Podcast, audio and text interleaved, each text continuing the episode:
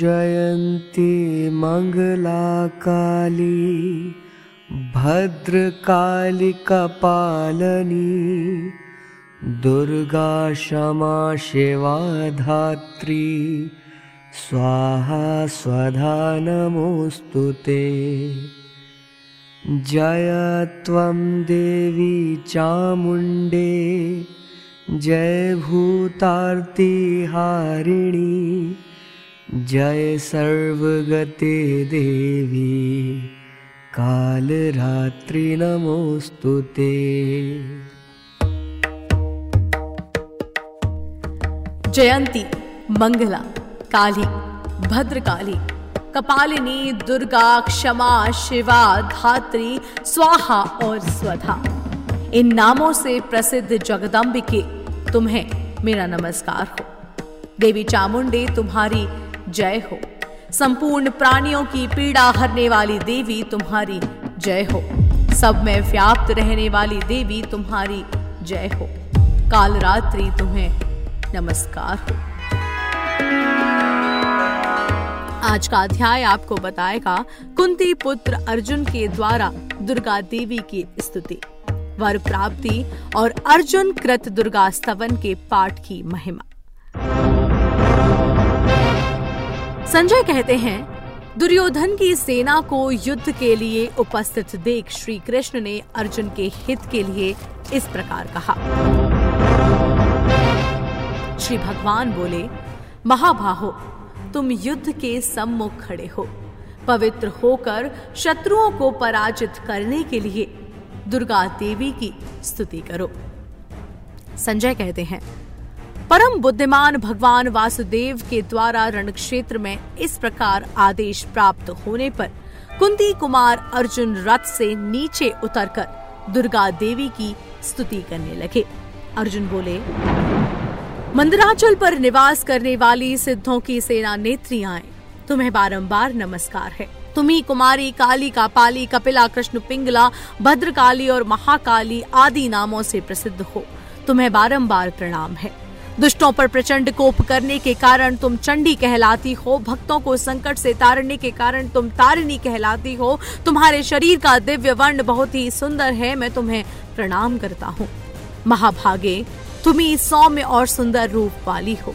तुम पूजनीय कात्यायनी हो, तुम्ही विकराल रूप धारणी काली हो तुम ही विजया और जया के नाम से विख्यात हो। मोर पंख की तुम्हारी ध्वजा है, नाना प्रकार के आभूषण तुम्हारे अंगों की शोभा और अलंकार हैं। तुम भयंकर त्रिशूल, खड़क और खेटक आदि आयुधों को धारण करती हो। नंद गोप के वंश में तुमने अवतार लिया था, इसलिए गोपेश्वर श्री कृष्ण की तुम छोटी बहन हो।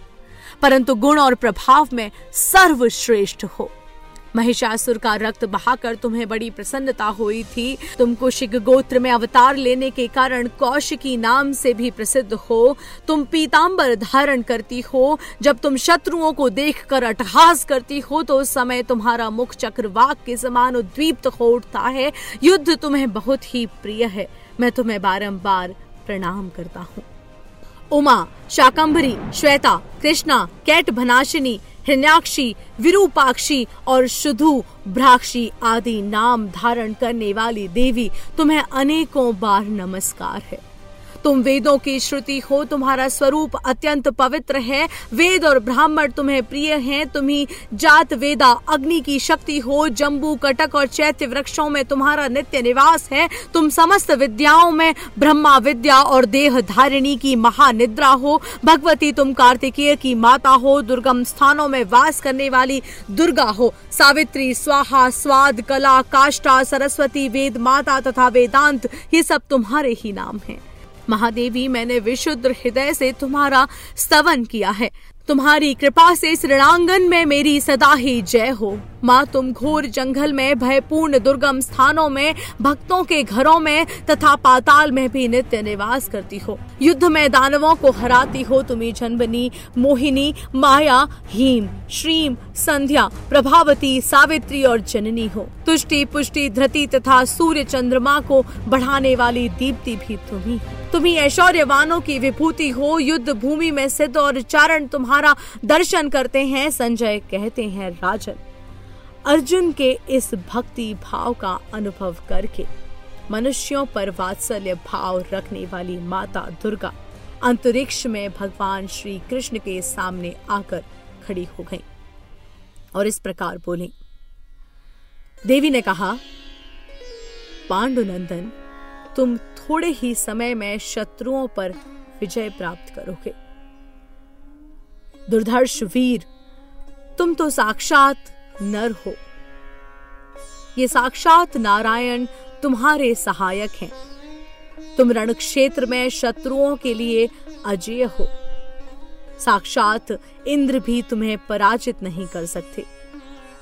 ऐसा कहकर वरदायिनी देवी दुर्गा वहाँ से क्षण भर में अंतर धान हो गए। वह वरदान पाकर कुंती कुमार अर्जुन को अपनी विजय का विश्वास हो गया। फिर वे अपने परम सुंदर रथ पर आरूढ़ हुए। फिर एक रथ पर बैठे हुए श्री कृष्ण और अर्जुन ने अपने दिव्य शंख बजाए। जो भी मनुष्य सवेरे उठकर इस स्तोत्र का पाठ करता है, उसे यक्ष, राक्षस और पिशाचों से कभी भय नहीं होता।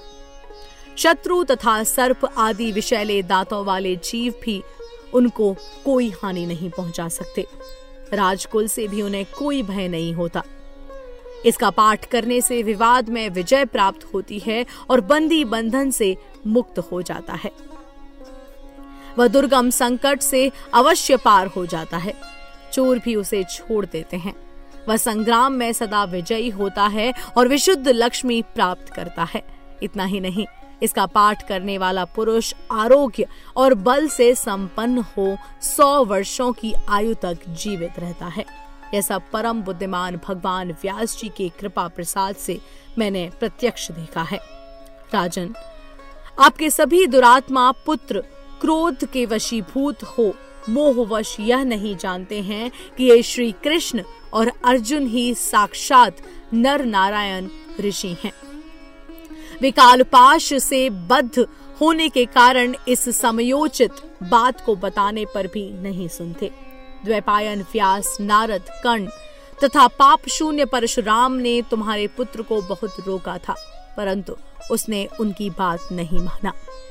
जहाँ न्यायोचित बर्ताव तेज और कांति है, जहाँ श्री जहाँ ही श्री और बुद्धि हो तथा जहाँ धर्म विद्यमान हो, वहीं श्री कृष्ण है और जहाँ श्री कृष्ण है, वहीं विजय है। इस प्रकार श्री महाभारत भीष्म पर्व के अंतर्गत श्रीमद् भगवत गीता पर्व में संवाद विषयक तेईसवा अध्याय पूरा हुआ, जो कि आधारित है देवी दुर्गा की स्तुति और उनकी महिमा पर।